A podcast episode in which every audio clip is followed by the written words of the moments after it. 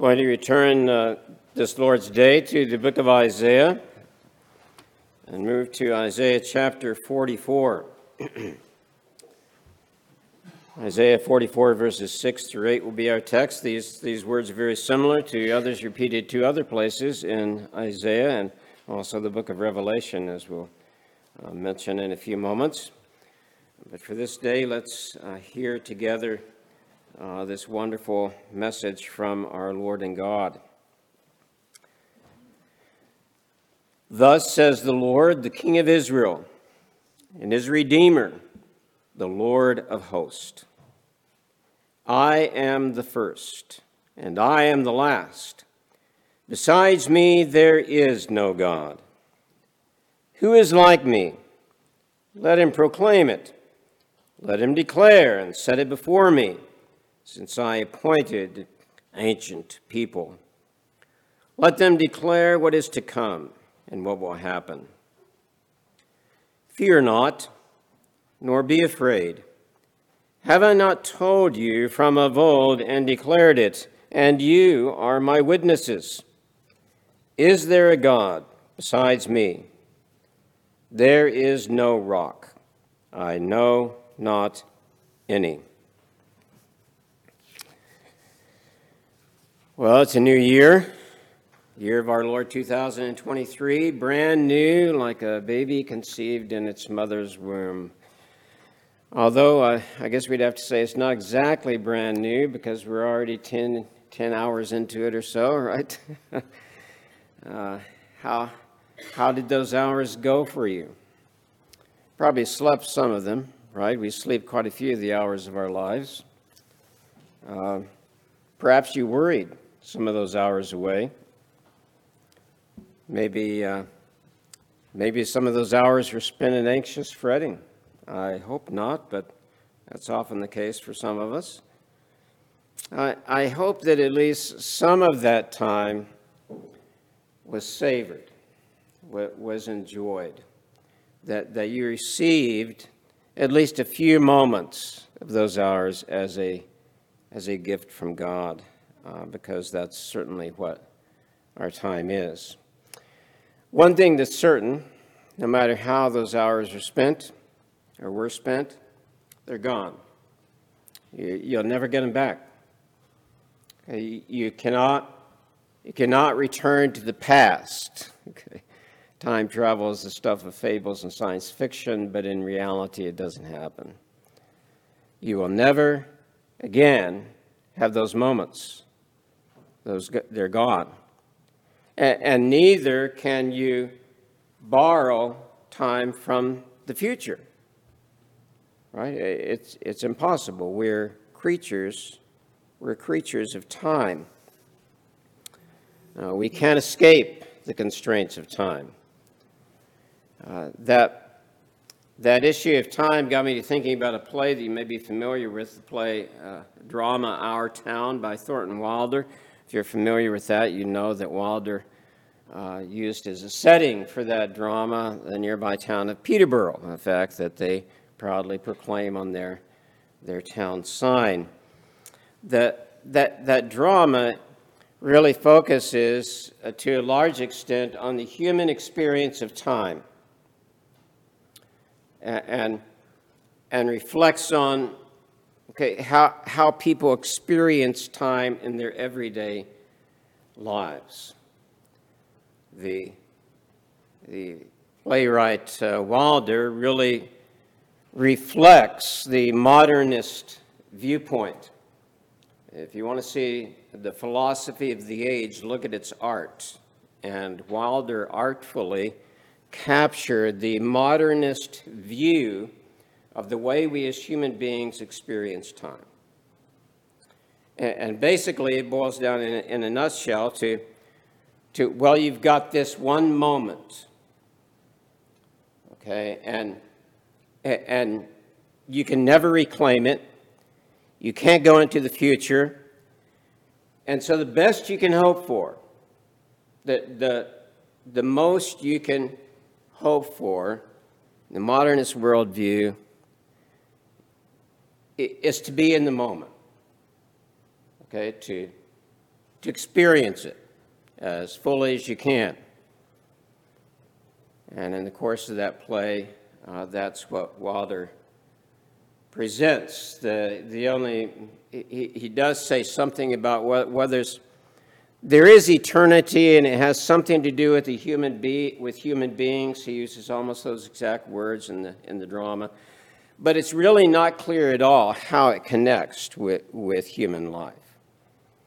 And the, the only vision of life after death that Wilder gives in his play is well, you don't die and stand in front of God as judge. You don't go to heaven or anything like that. You just go up the hill from Peterborough, you know, and you, you park yourself in the cemetery.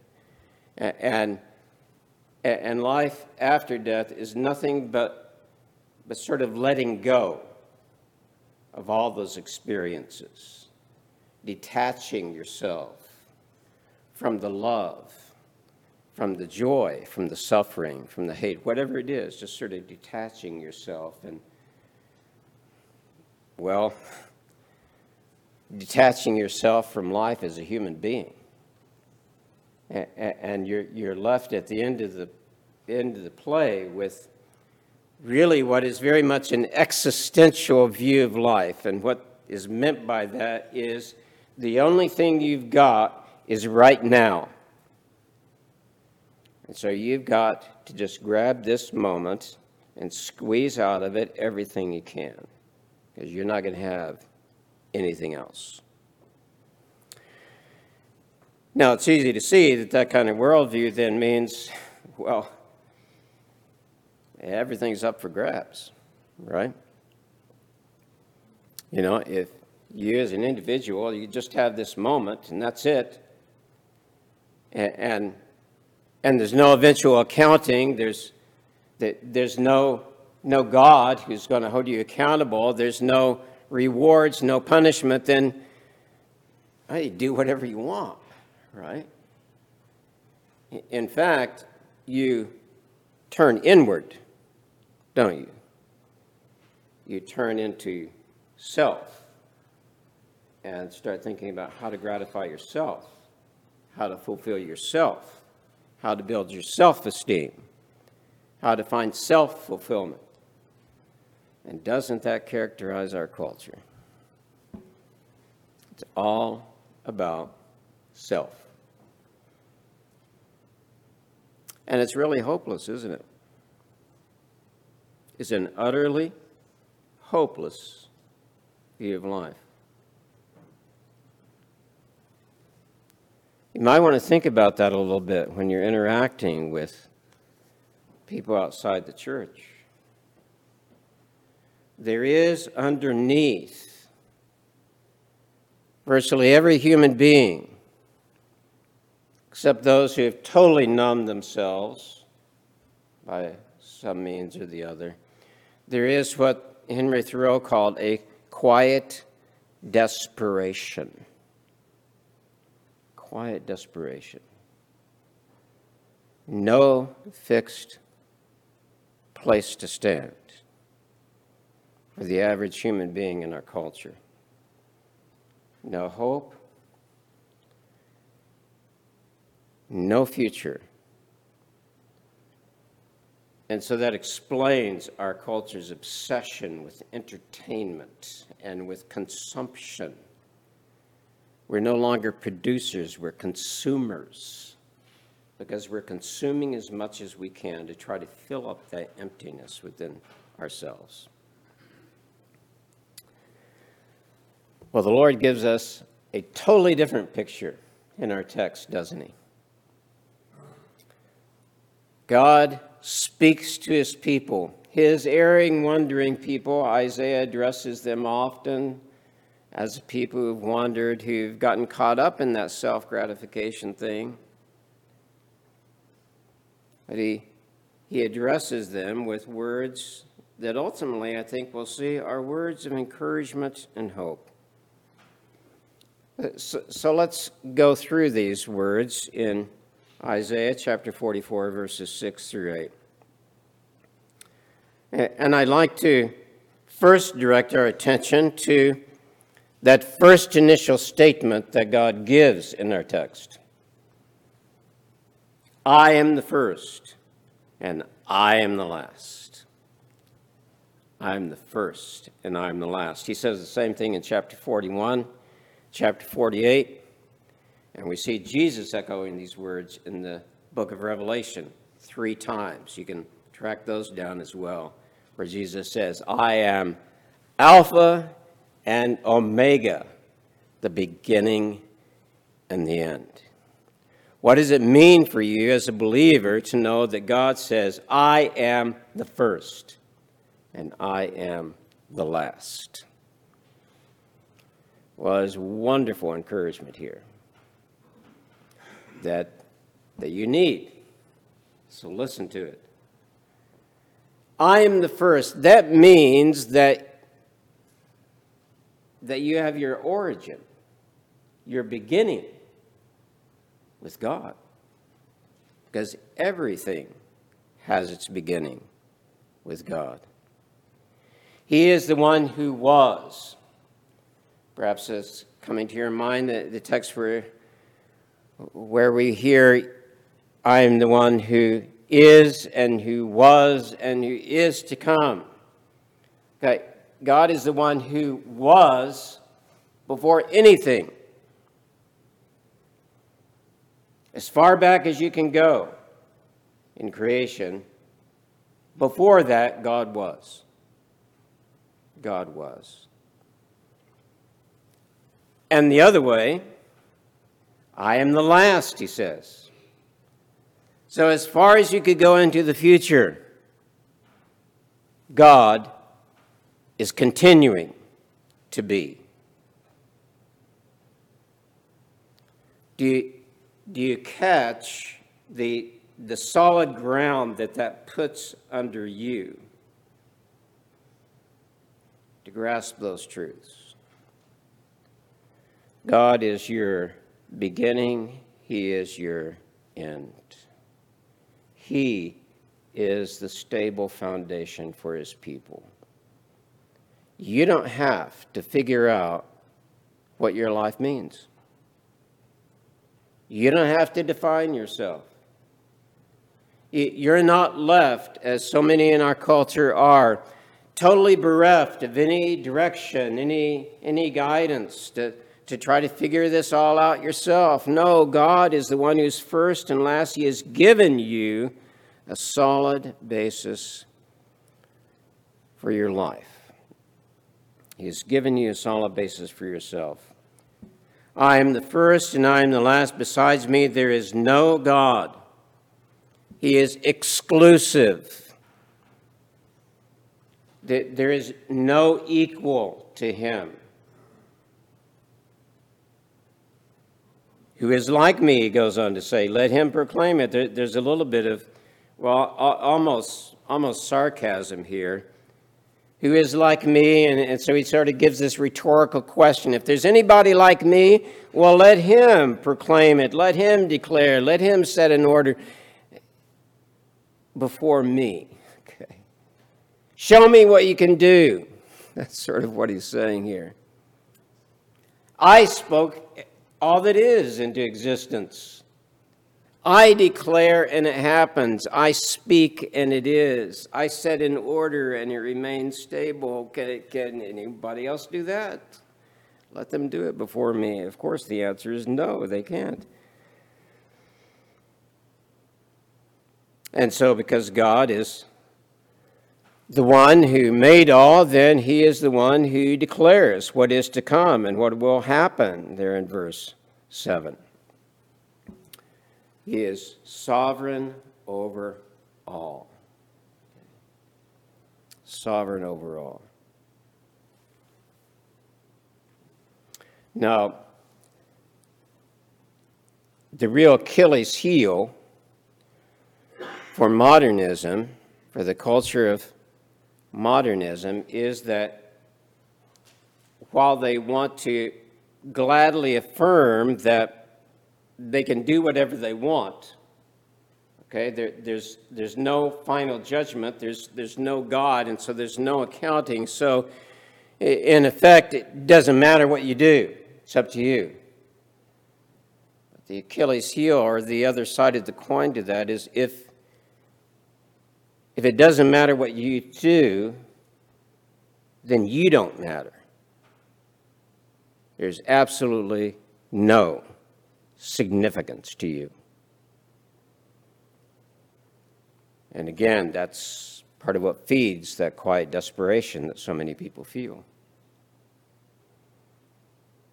Now, if there's a God, of course, and if He is the first and the last, if He is sovereign, then it does matter what you do, doesn't it? It matters a great deal. In fact, it matters more than you can imagine. It matters for eternity, then, doesn't it? Because God is for eternal. God is for eternity. So if, so if there's a God, then it matters eternally what you do. And of course, that's the bad news of the gospel, isn't it? Because we look at our lives and we see the sin there. We see our failure to measure up before God. And so we echo the, the words of Scripture there's none righteous, no, not one. We're not a righteous people.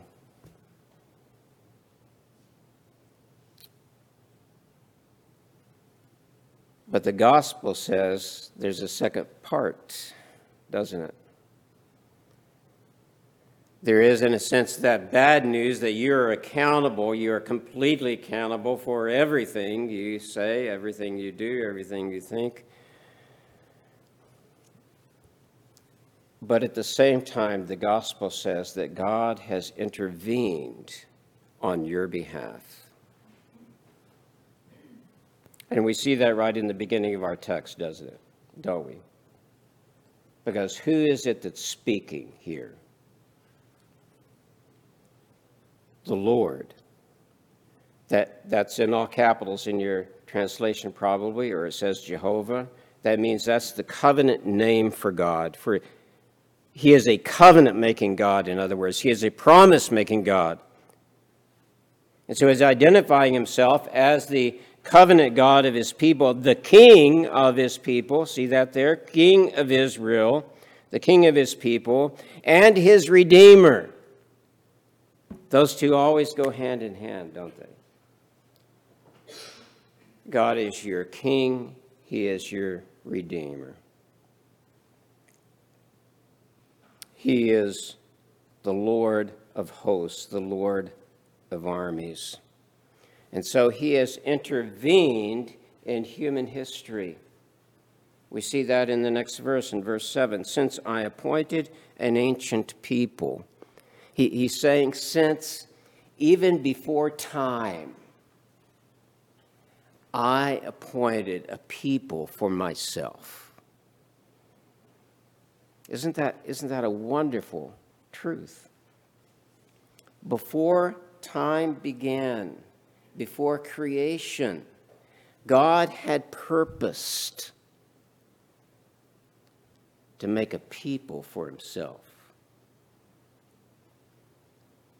And if you've been united with Christ by faith, you are part of that people. And so you're his witnesses. See that in verse 8? Fear not, nor be afraid. The one who is in Christ does not have to live a life of desperation. We don't have to live in endless anxiety and fear because we have a Redeemer. We have a God who has loved us and called us to Himself. The God, the only God, the one God, has set His affection upon His people and redeemed them. And so we echo Isaiah's words here, don't we? Is there a God besides me? Is there a God besides the true God? There is no rock. It, it's interesting that he suddenly makes that switch, isn't it? The King James translators were a little thrown by that. I mean, it clearly says rock in Hebrew, but it's they translated it God. Well, of course, it's talking about God, but but I think they they were sort of thrown by that that word rock. But we shouldn't be really be surprised by it. Uh, Moses loved that name for God. Look at his final sermon at the end of Deuteronomy. Over and over again, he he calls God his rock, the rock of his people, uh, the rock who gave you birth. Uh, expressions like that. Uh, God is the rock. And of course, that, that immediately brings to our mind a stability, a foundation, doesn't it? We think about Jesus' words the, the one who hears my words and obeys them, doesn't just hear them, doesn't just show up at church and listen and then go do his own thing. The one who hears my word and obeys it his life is like a house built on a rock. So we think about that stability, that foundation. You, as God's people, have a foundation that no one else has. Those outside of Christ don't have it. They, their, their lives are built on sand, and they will collapse in the end. But you, as a child of God, can live a life founded upon the rock. But I think there's more than that in mind here as well. One of the most dramatic scenes in the book of Exodus is found in Exodus chapter 17. People of Israel have only been out, out of slavery only for a few months. They're already complaining. They're already rebelling. The beginning of chapter 17, they are about Moses says, they're about to stone me. Now, now, what he's saying by that is they are about to put me on trial and execute me for a failure to fulfill my role as leader. That, that's what's happening here. It's a rebellion. They're calling for judgment on Moses because it's been a couple of days and they haven't had water. They've forgotten all the miracles. They've forgotten that God's twice given them water already on this journey. They're ready to throw it all away. They're rebelling against God. God says to Moses, Take your staff and go out ahead of the people. Separate yourself from the people. Take some of the elders, but, but go out ahead. You remember the staff? Remember the rod? What's he done with that rod? What has God done with that rod through Moses? God has judged Egypt with that rod.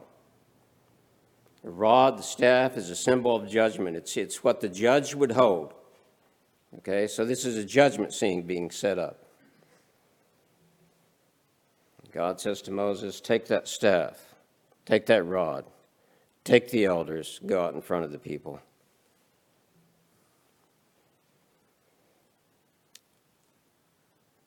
Someone has suggested that, that anybody who is one of the Israelites, in fact, as my friend Gordon Hugenberger says this in his commentary on this, this passage, any, anyone who is one of the Israelites and had any inkling, any perceptivity at all, would get scared at that point. because the judge is taking the rod and separating himself from you. And it would be entirely conceivable to you that he is going to turn around and raise that rod over you, you rebellious people, and destroy you for your rebellion. But you know that's not what happened.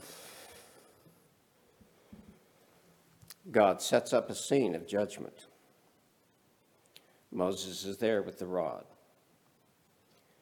And God then says the most incredible thing. He says, I will stand before you on the rock. I will stand before you on the rock, and you will take your staff, your rod, your instrument of judgment, and you will strike the rod, uh, strike the rock. Do you see what's happening there? At the moment when the people should have been destroyed, God intervenes, says, I will take the judgment upon myself. That has to be what's happening here. And we can know that by the way Paul talks about this passage in, the New Testament as well. God is saying, I will take the judgment for my people. Strike me. And when Moses does that, you know what happens, right? The blessing of water flows out in abundance. You can see the connection with the with the Lord's Supper that we're about to observe in a few minutes, can't you? Paul says Jesus was that spiritual rock that was there with the people. That they gained spiritual food and drink from the rock, the rock who was struck for them. When you observe this sacrament that he's commanded you to observe, you are acknowledging that most awesome truth that God was struck on your behalf, that your sin merited his wrath, and that rather than pouring that wrath upon you, who deserve it, he poured out his wrath on his spotless, righteous Son. The Son took that blow, laid down his life to bring you into union with Himself. Oh, this is a wonderful, wonderful meal that we're about to celebrate, isn't it? This is the food and drink that gives eternal life. Not in a physical sense. We're not saying there's something magical happening here. This is just bread and grape juice. But, but Paul does say, remember in 1 Corinthians 10, he says, Jesus spiritually fed those people in the wilderness. Yes, they got physical water, but there was something more for those who were believers. They fed spiritually on Christ, and you feed spiritually on Christ through this sacrament and you testify that He is more than food and drink to you. He is very life itself, eternal life. And you, he, he is, and you are strengthened and nourished by His Spirit. That's what this sacrament's about.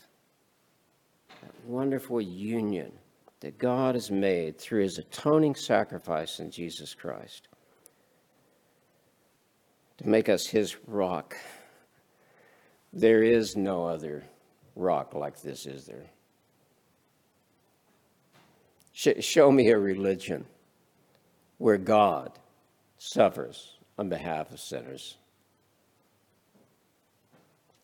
This is the divine good news that we celebrate as believers as we begin this new year. This is the foundation that can be under your feet as you go into this, this coming year. That, that you draw your strength from Christ, that you find your guidance in Christ, that you seek to glorify Him in all things. And He will be with you to enable you to do that. Let's pray together.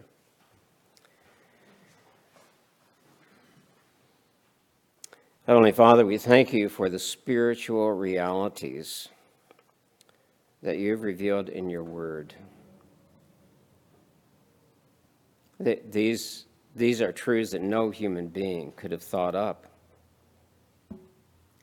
this is good news that is, well, it's such great news that no one could have been audacious enough to think it up. That you, righteous and holy God, our Creator, one who is our King and holy, has made a way for us, a sinful people, to come into your presence. No, more than that, to be united with you through faith in Jesus Christ, to be one with you in, in ways that we can only begin to imagine. Lord, help us to experience that uh, in a, in a deeper way. G- give us a faith that's, that's growing from day to day, that, that knows you better, that trusts you more, that obeys you more fully during this coming year. In Jesus' name we pray. Amen.